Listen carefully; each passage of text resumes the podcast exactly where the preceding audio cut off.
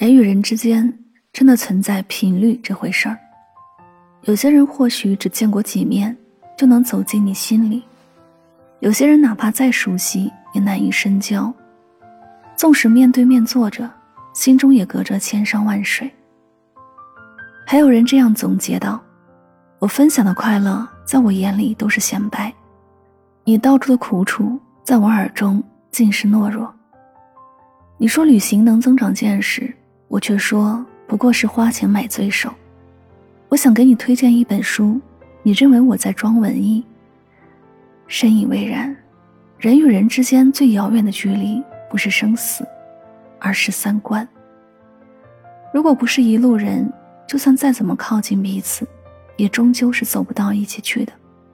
正如贾樟柯在《山河故人》里写到的，有些人只能陪你走一段路，迟早要分开的。